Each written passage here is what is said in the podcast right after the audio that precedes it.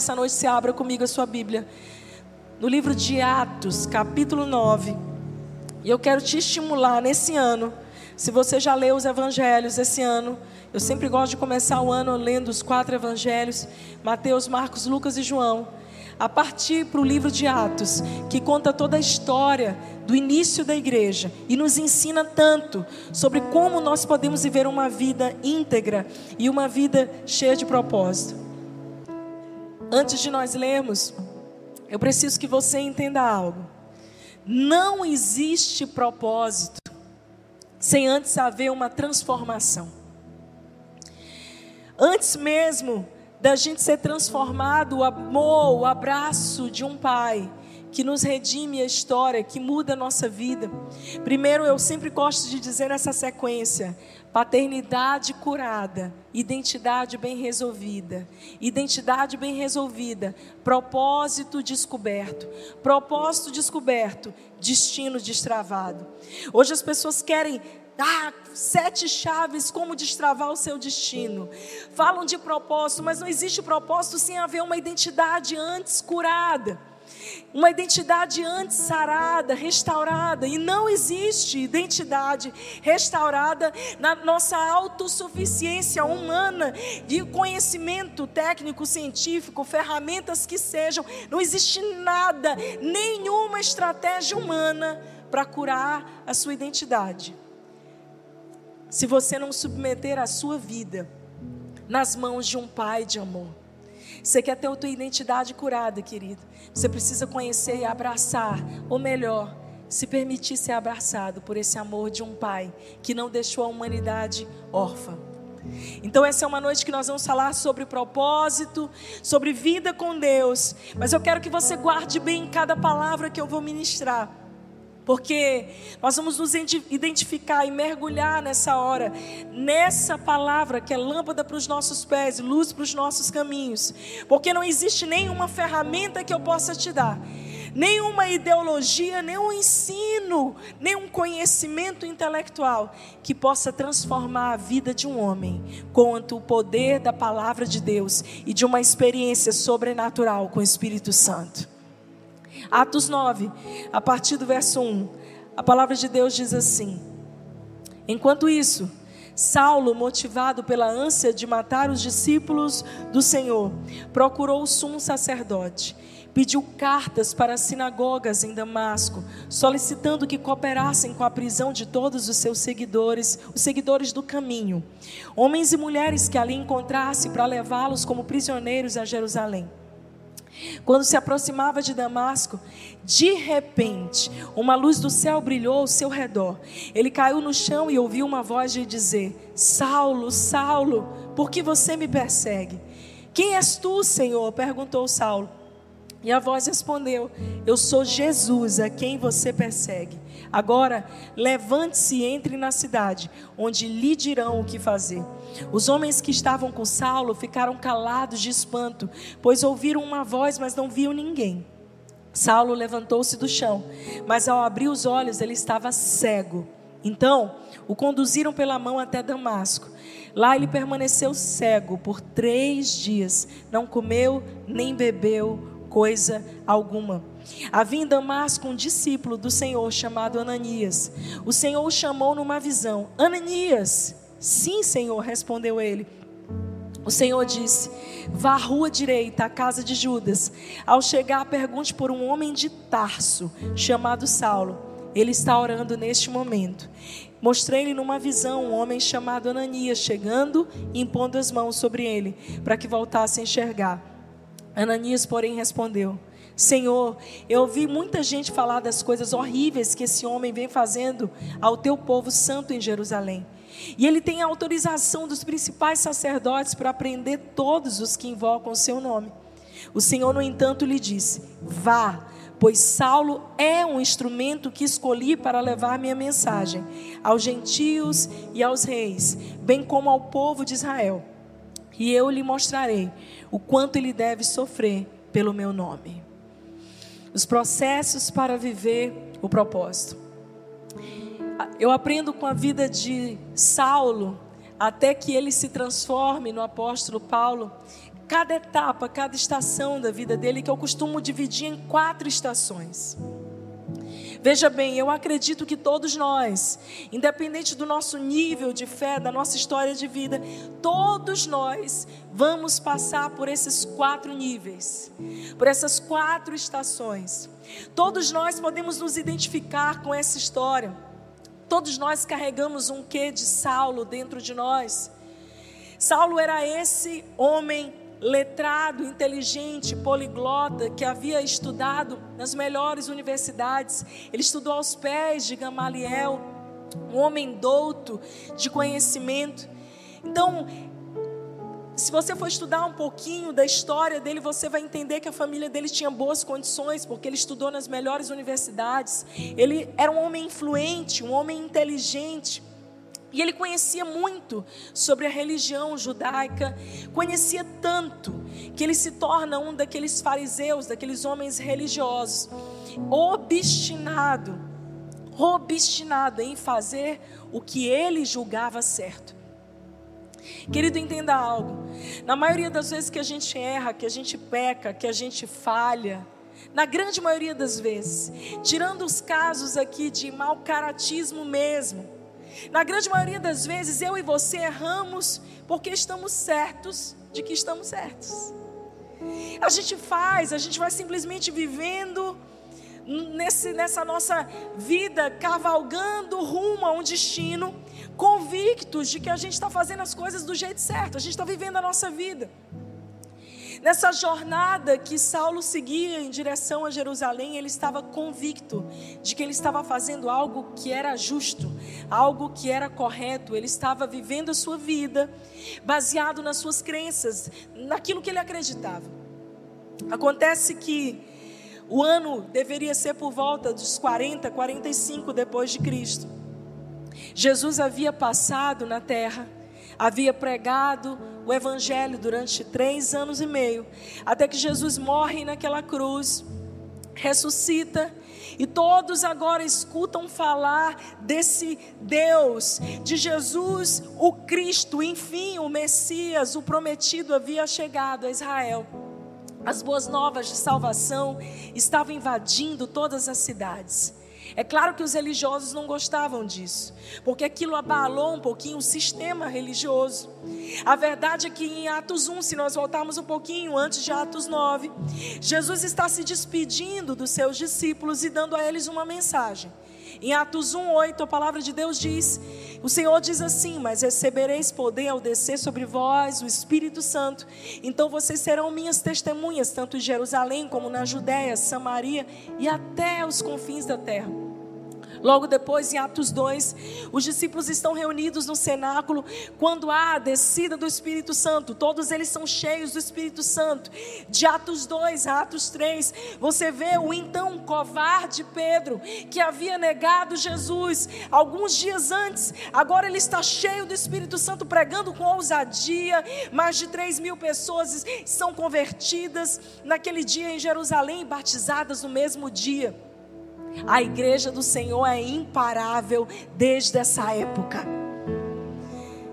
A perseguição começa, e por causa da perseguição, eles acharam que as boas notícias iam ser cessadas, que eles iam conseguir calar a voz dos que eles chamavam do povo do caminho. Não se ouvia ainda falar no nome cristão, mas esse povo do caminho era o povo que seguia aquele Jesus. Mas quanto mais eles perseguiam a igreja, mais a igreja crescia. E aí Saulo está nesse contexto. Ele pede algumas procurações, alguns documentos dos principais sacerdotes. Ele vai lá e ele diz: "Me deem autorização". Obstinado líder que era, ele diz: "Eu vou acabar com esse movimento". Mas existe uma grande diferença entre movimento e mover. Movimento humano é parado, mas o mover de Deus ninguém pode paralisar. O mover se espalhava por aquela região, Jerusalém. De repente, Saulo sai naquela corrida para não só perseguir os cristãos, prendê-los, mas matá-los. Matá-los por quê? Por que, que ele queria matá-los? Porque ele era um homem essencialmente mau? Talvez não, mas porque ele estava sentado naquele cavalo, convicto de que ele estava certo. E de tanta convicção que ele tinha ele está disposto a fazer aquilo que desagradava a Deus, até que no meio daquele caminho, na estrada de Damasco, começa a primeira estação na vida de Saulo. E essa primeira estação eu chamo de experiência sobrenatural, ou de um toque na visão, uma visão ajustada. E deixa eu te dizer algo, querido: é impossível que você tenha uma experiência sobrenatural com Deus se você está altivo, sentado nas tuas convicções. É só quando a gente se rende, assim, você pode estar ali convicto o que for. O amor de Deus é tão grande como era por Saulo, que o fez cair desse cavalo. E de repente, agora, por causa daquela luz que invade aquele lugar, ele está cego. É interessante a gente falar sobre cegueira, porque um homem que estava certo daquilo que ele via é tocado justamente na visão. É como se Deus dissesse para ele: Você está tão obstinado com a tua ideologia, você está tão obstinado com o jeito que você está vivendo, que você não consegue enxergar mais nada. Ei, você está cego. A palavra de Deus nos diz em Apocalipse: É melhor que você admita logo, cego, pobre, nu. Eu preciso da graça de Deus. Todos nós passamos por um momento da nossa vida onde gente não consegue enxergar um palmo além do nosso orgulho.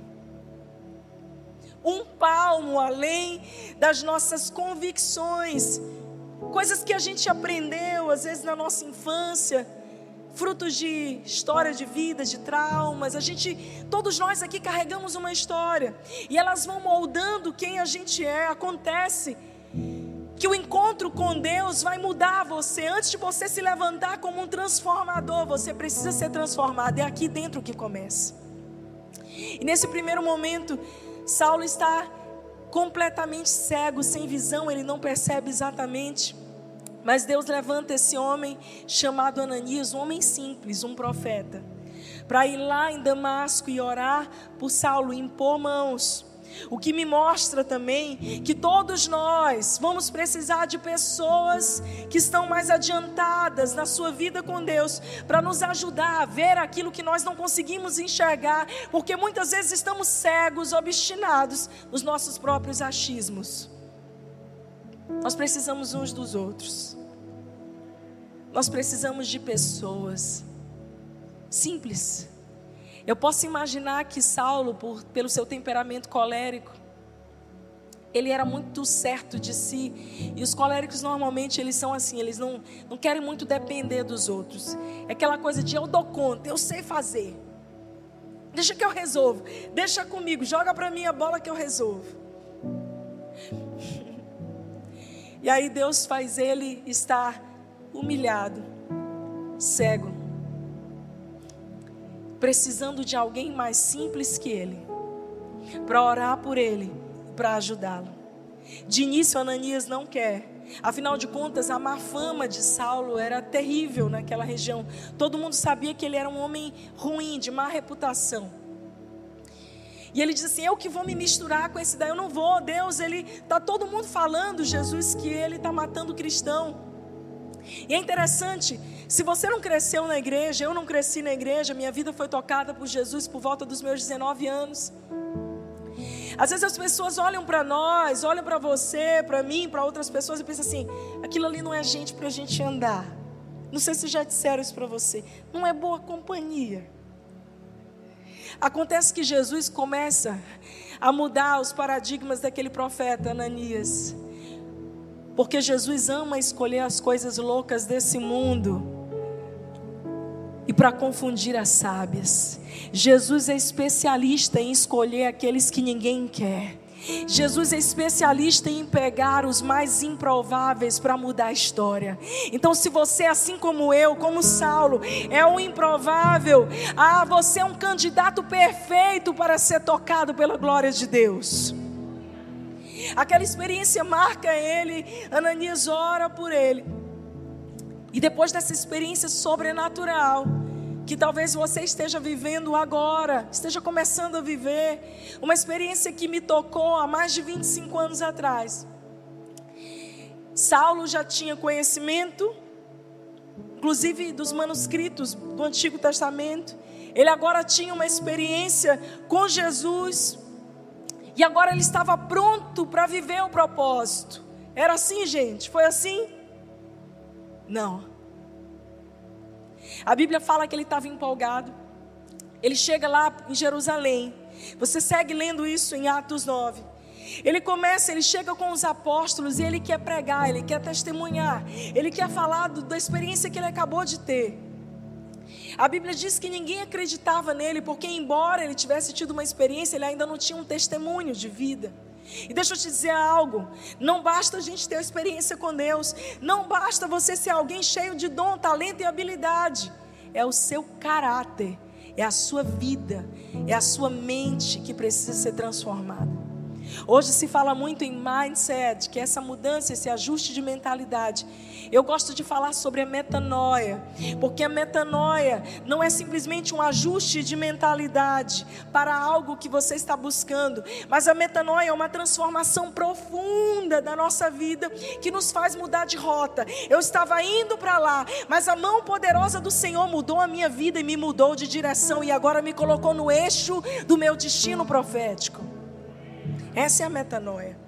Só Deus pode operar a metanoia na vida de um homem. Nenhuma ferramenta pode mudar a sua vida. Desse nível de arrancar o coração de pedra, só Deus pode meter a mão dentro do peito de um homem e de uma mulher, arrancar o coração de pedra e colocar um coração novo, um coração puro, um coração sensível a Deus. Ele é, só ele pode fazer esse, esse transplante. Saulo começa a pregar e a Bíblia fala que todo mundo começa a duvidar. Não era esse que estava matando cristão semana passada? Agora quer dizer que é um pregador. Converteu, foi bonitinho. Engraçado que é assim, né? Quando a gente entrega a nossa vida a Jesus, eu passei por isso. Todo mundo dizia assim: vou ver quanto tempo vai durar esse negócio de igreja na vida dela estão vendo até hoje, já tem mais de 25 anos, eu estou aqui. Ah, esse povo está tá indo lá naquela igreja, né? Igreja que tem um, um louvor legal, um painel de LED bonito, que a pastora é bem legal. Vou ver até quando vai durar isso. Não era tu que estava esse um dia desse no carnaval. Tu que é crente, é? Diz que ama a Deus ama a Deus, mas vive no mundo. Sempre vai aparecer alguém no meio da multidão para lembrar aquilo que um dia a gente já foi. Mas Deus olha para nós e Ele diz aquilo que um dia Ele disse sobre Saulo: Ananias, eu não estou te perguntando o que tu acha, Ananias. Ananias, esse é para mim um instrumento escolhido de honra. Naquela ocasião, Saulo, humanamente falando, ele ainda não era um vaso de honra, ele ainda era um vaso quebrado. Mas Deus já o via na sua estatura perfeita.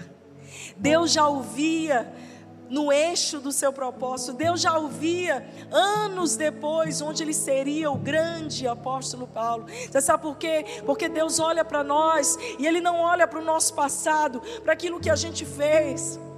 Deus olha para nós e Ele vê o poder salvador do seu sangue derramado naquela cruz, o poder para redimir a nossa história. Deus nos vê, nos vê na plenitude daquilo que Ele nos criou para ser. Talvez você esteja aqui e você diga, pastor, eu estou quebrado, eu sou mais improvável, eu já falhei várias vezes, eu caio nas mesmas coisas, nem eu acredito mais em mim. O problema é seu, Deus acredita. Deus nunca vai desistir de nós. O amor dele nos persegue. O amor dele coloca, estende a mão nos lugares mais sujos e nos tira de tremedais de lama. O Senhor coloca os nossos pés numa rocha, enche os nossos lábios de cânticos de louvor.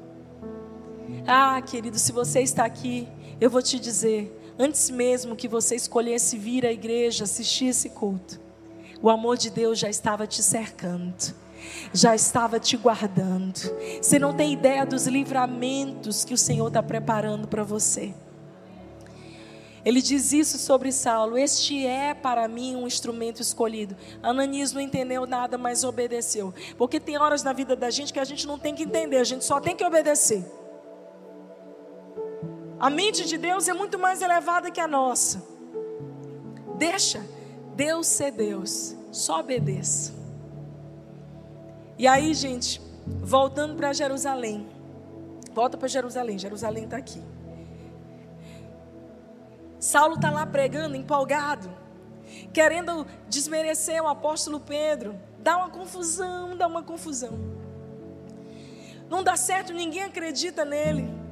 E aí começa a segunda estação na vida de Saulo, porque embora ele tivesse tido na primeira estação uma experiência sobrenatural que ajustou a sua visão, ele ainda não tinha a revelação bíblica profunda de quem Jesus era.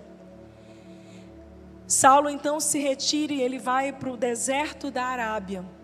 E nesse deserto, ele é matriculado nessa faculdade chamada deserto por três anos e meio. Alguém quer se matricular nessa faculdade? A gente quer pular, né? Pula de cadeira, acelera o processo. Mas, pastor, eu já tive uma experiência sobrenatural. Uhul, eu estou pronto para viver o propósito. O Espírito Santo diz assim: calma um pouquinho aí. Vamos lá, deixa eu te matricular numa faculdade chamada deserto. Deixa eu perguntar de novo: quantos aqui querem viver o propósito de Deus? Não tem jeito. Vai ter que matricular na faculdade. Não tem jeito.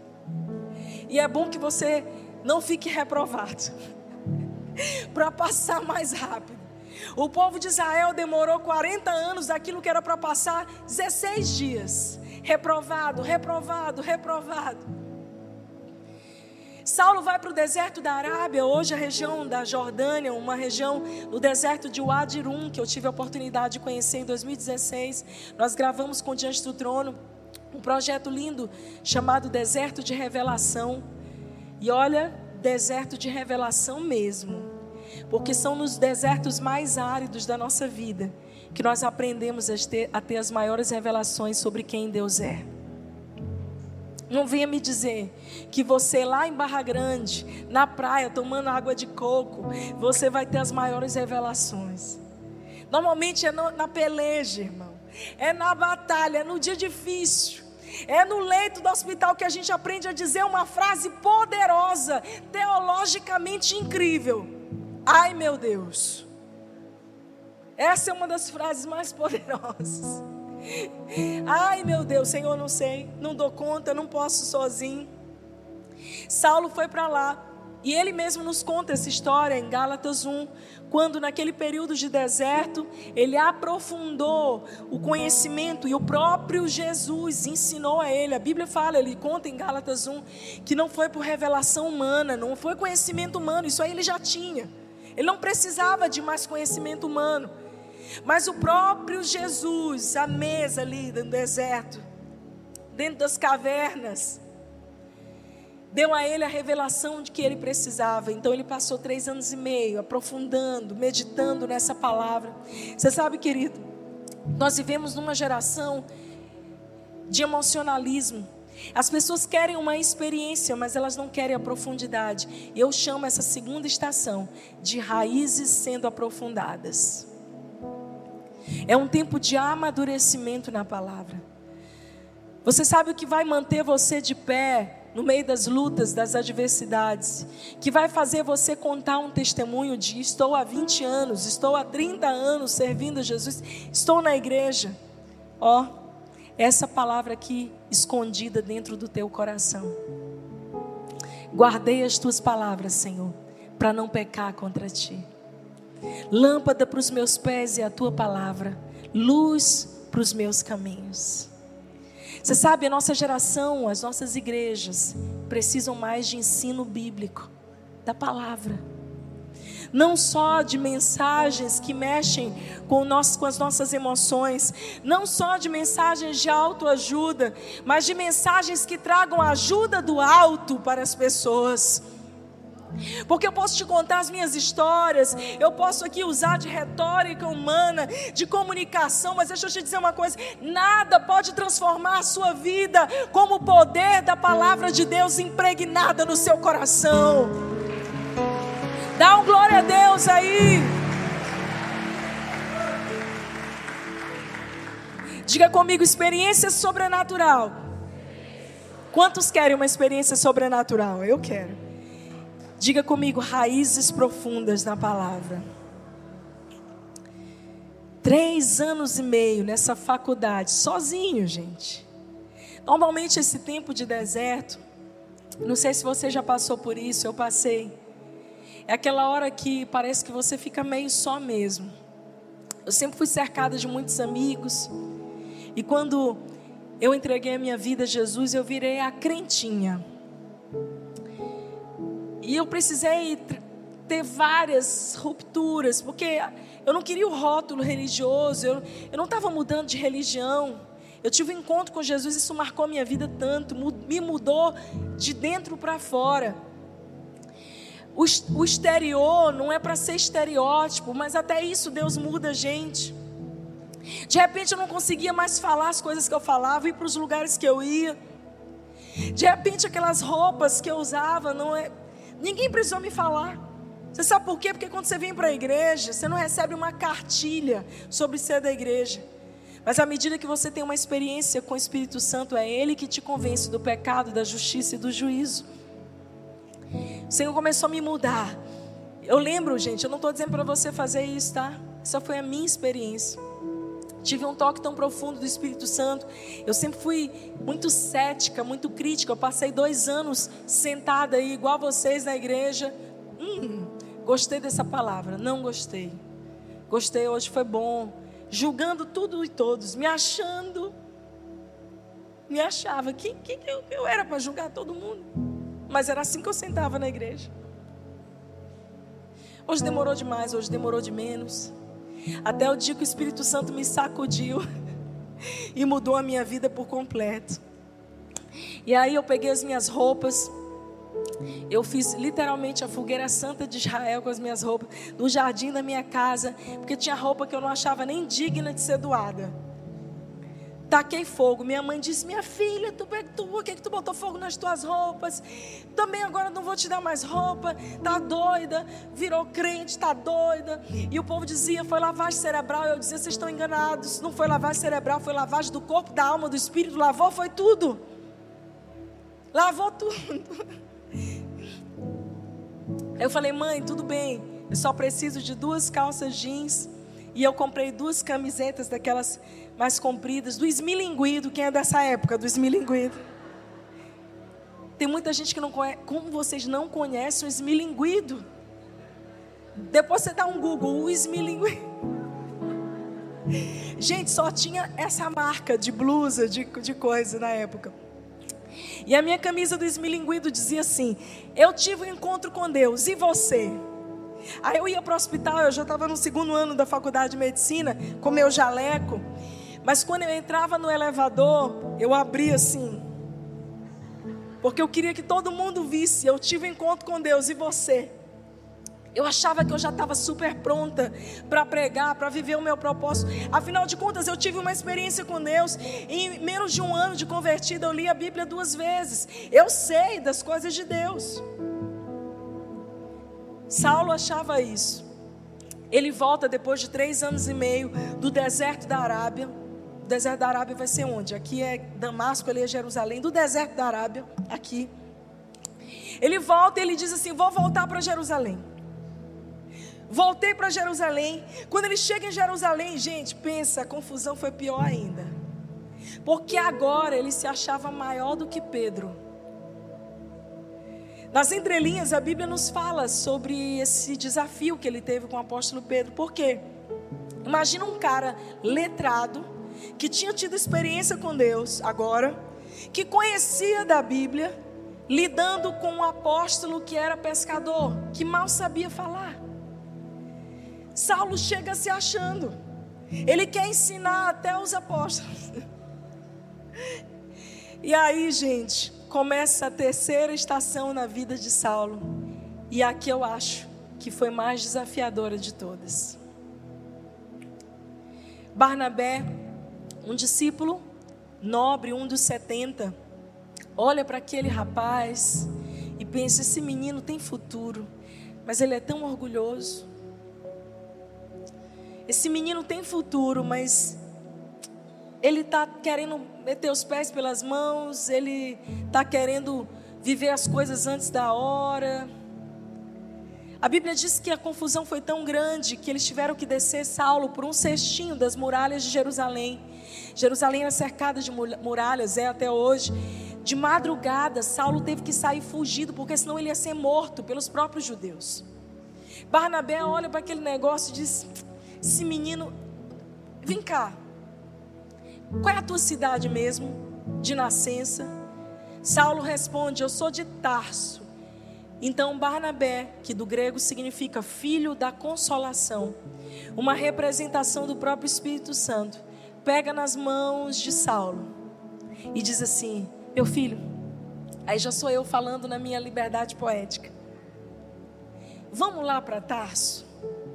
E Tarso era aqui, gente. Era longe era escondido. Vamos para Tarso. Tu tá muito no holofote, tu tá querendo mesmo viver propósito, ter um, um milhão de seguidores nas redes sociais, está querendo ser famosinho. Vamos para cá. Vem para Tarso. Te esconde mais em Tarso. E ali em Tarso, Tarso significa lugar de morte. O nome grego para Tarso é sepultura lá em Tarso, Saulo aprendeu uma opinião humilde sobre si mesmo. Durante aqueles anos que ele passou em Tarso, ele foi moído. Eu chamo essa terceira estação, para mim, uma das mais importantes, porque dizem respeito a ele e ele mesmo, você e você mesmo, de a estação da restauração da identidade da mudança do nome. Foi lá em Tarso, no lugar de morte, no lugar de adquirir uma opinião humilde sobre si mesmo, lá nas raízes familiares dele, onde ele pôde curar os traumas, onde ele pôde ser livre da sua história do passado, onde ele pôde fazer os consertos que eram necessários. E você pensa assim: já não bastava o deserto, três anos e meio. Pensa comigo, quantos anos Saulo ficou em Tarso, gente? Dez anos. O número dez na Bíblia é o número de uma estação completa, de um ciclo completo. Durante dez anos, Saulo foi matriculado nessa faculdade chamada Faculdade da Humildade. Provavelmente porque ele deve ter sido reprovado algumas vezes. Por que, que é tão difícil, não é não? A gente até aguenta o deserto porque a gente fala assim, não, é tratamento de Deus. É o Senhor fazendo. Não, eu estou crescendo, eu estou aprofundando as minhas raízes, eu estou aprendendo a ter sede de Deus. Mas quando chega para tratar na nossa identidade, nas coisas que a gente acredita, naquilo que a gente é obstinado, não, eu penso assim, eu sou, eu nasci assim, eu vou morrer assim, Gabriela. Muitas vezes a gente quer transformar, mas eu vou te dizer uma coisa. Ei, se eu fosse você, e eu posso falar porque eu vivi e eu vivo eu pegava logo a tua malinha e ia te embora para Tarso. Porque quanto mais rápido você for para Tarso, mais rápido você sai de lá. Deixa. Aí eu imagino ele sendo matriculado naquela disciplina da faculdade chamada ofensa.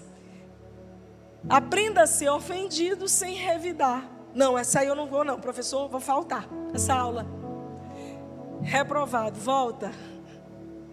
Não, eu quero na cadeira onde vença o desejo de aprovação das pessoas.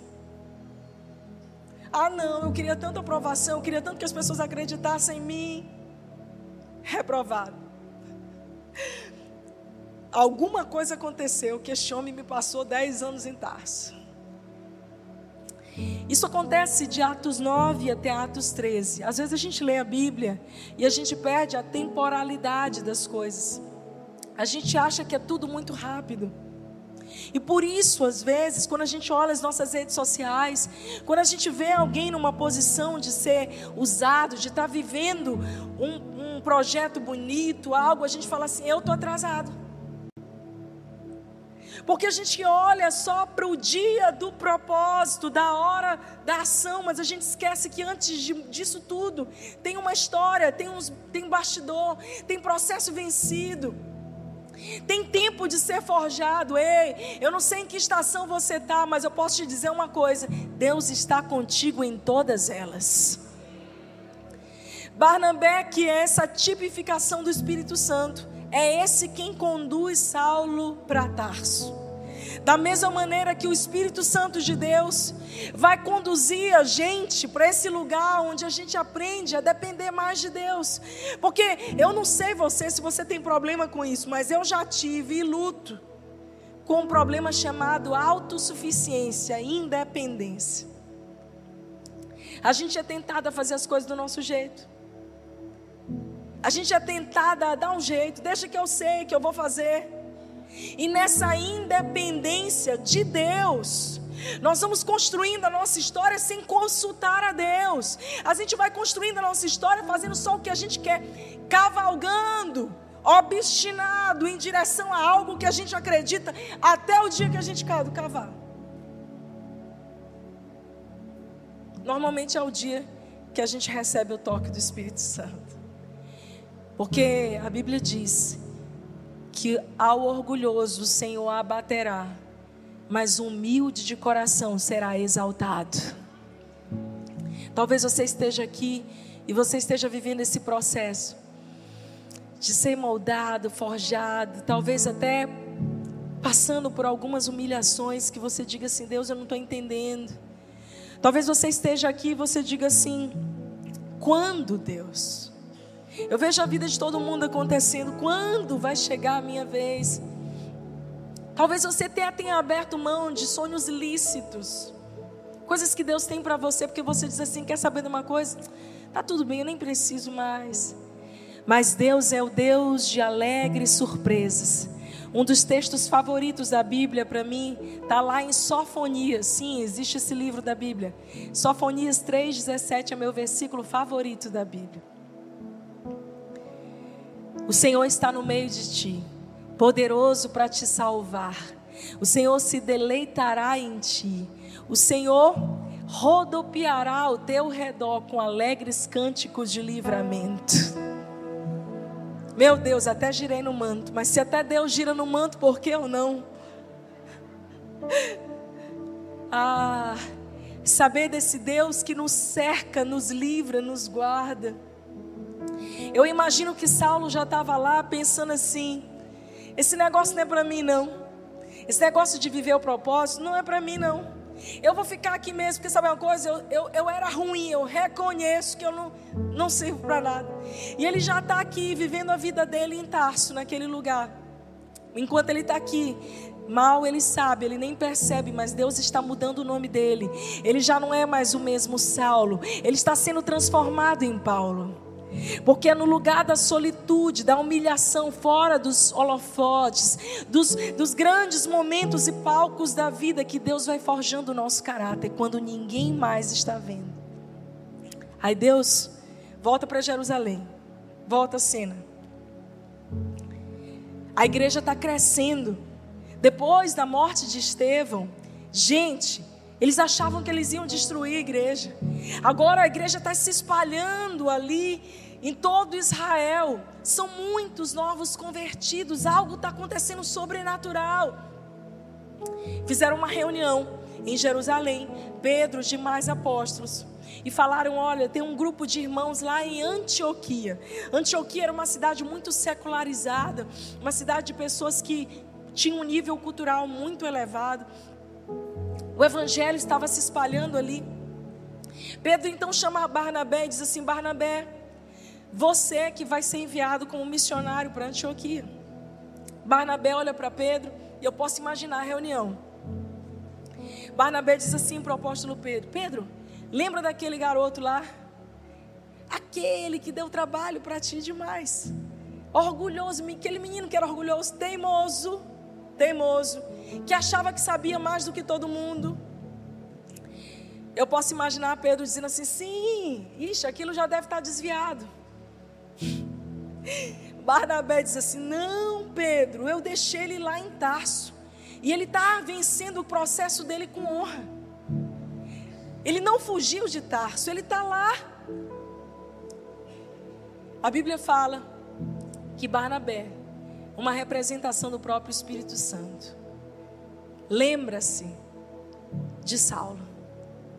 E ele vai buscar Saulo em Tarso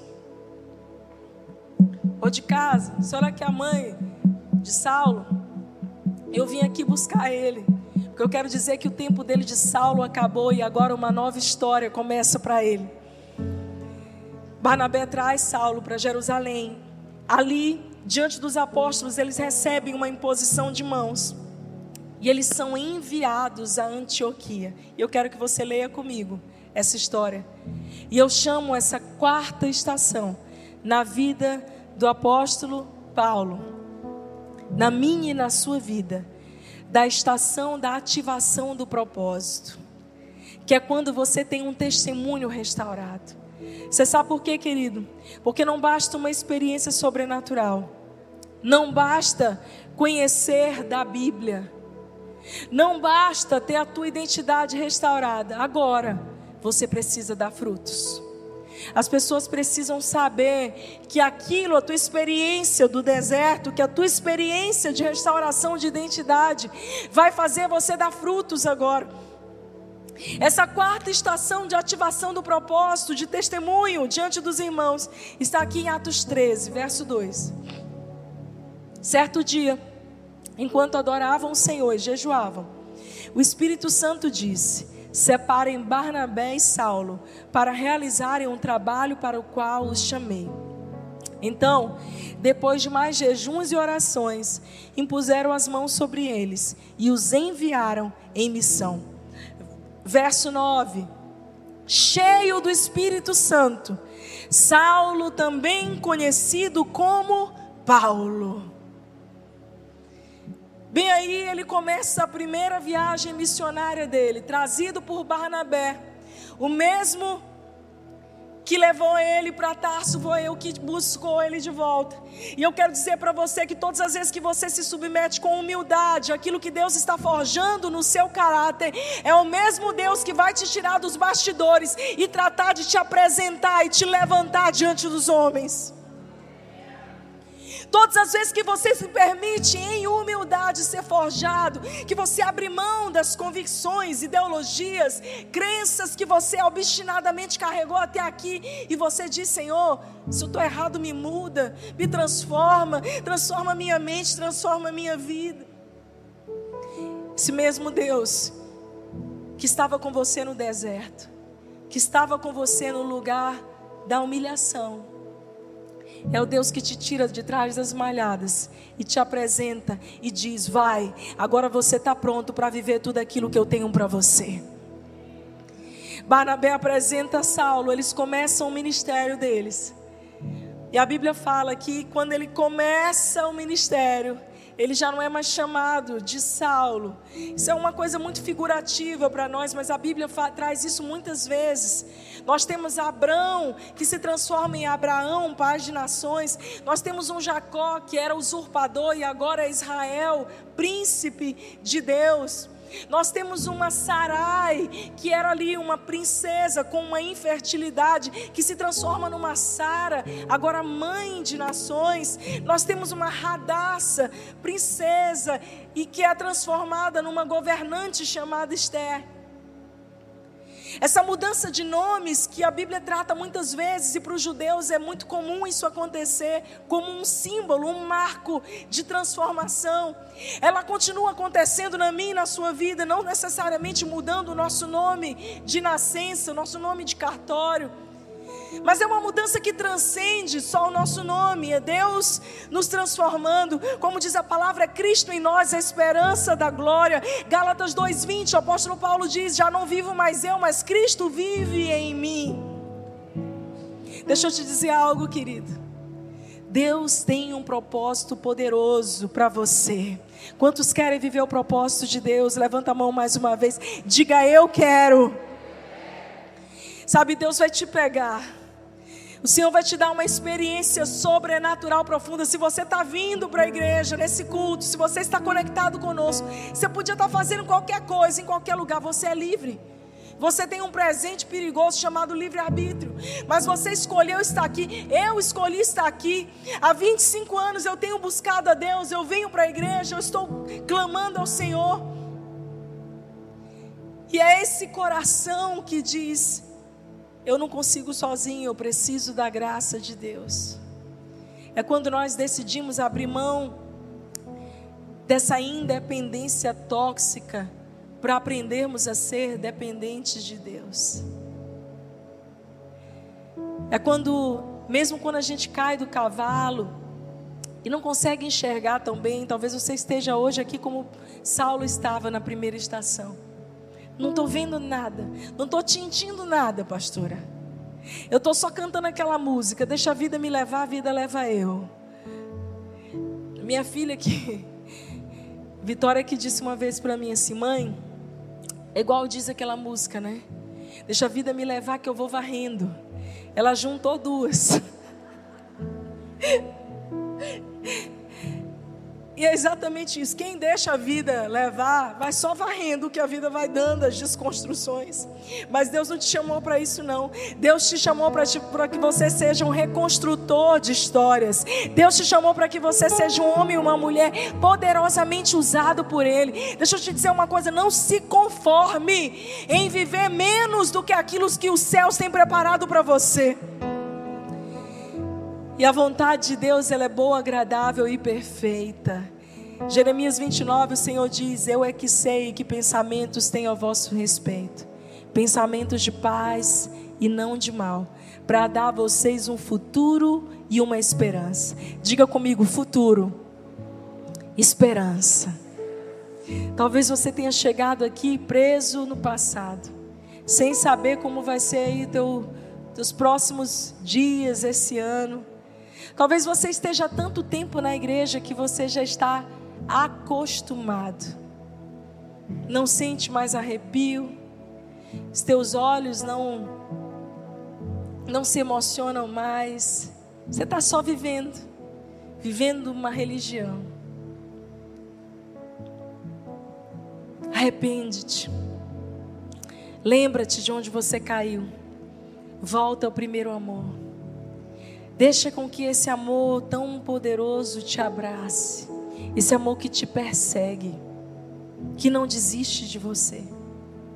Você pode até ter pensado em desistir do seu ministério, do propósito que Deus tem para você. Mas a boa notícia é que Deus nunca vai desistir de você. Para Deus você não é um caso perdido. Para Ele você é um instrumento poderoso, um vaso de honra nas mãos do Senhor. O Senhor não te vê no teu estado de hoje. O Senhor não te vê fraturado, quebrado no fundo do poço. Ele olha para você e diz: Ei, eu vou te purificar. Você vai ser mais alvo do que a neve. Eu vou te lavar com meu sangue. Eu vou te dar novidade de vida. Eu é que sei que pensamentos tenho ao teu respeito pensamentos de paz e não de mal. Oh, aleluia.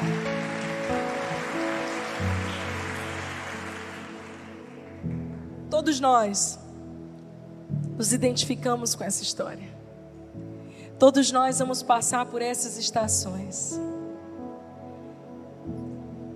Em cada uma delas, nós somos abraçados por essa graça, por esse amor, de um Deus que não desiste, de um amor insuperável, inabalável, incomparável de um Deus que olha para mim e para você e que nos deu mais um dia de presente, mais um ano.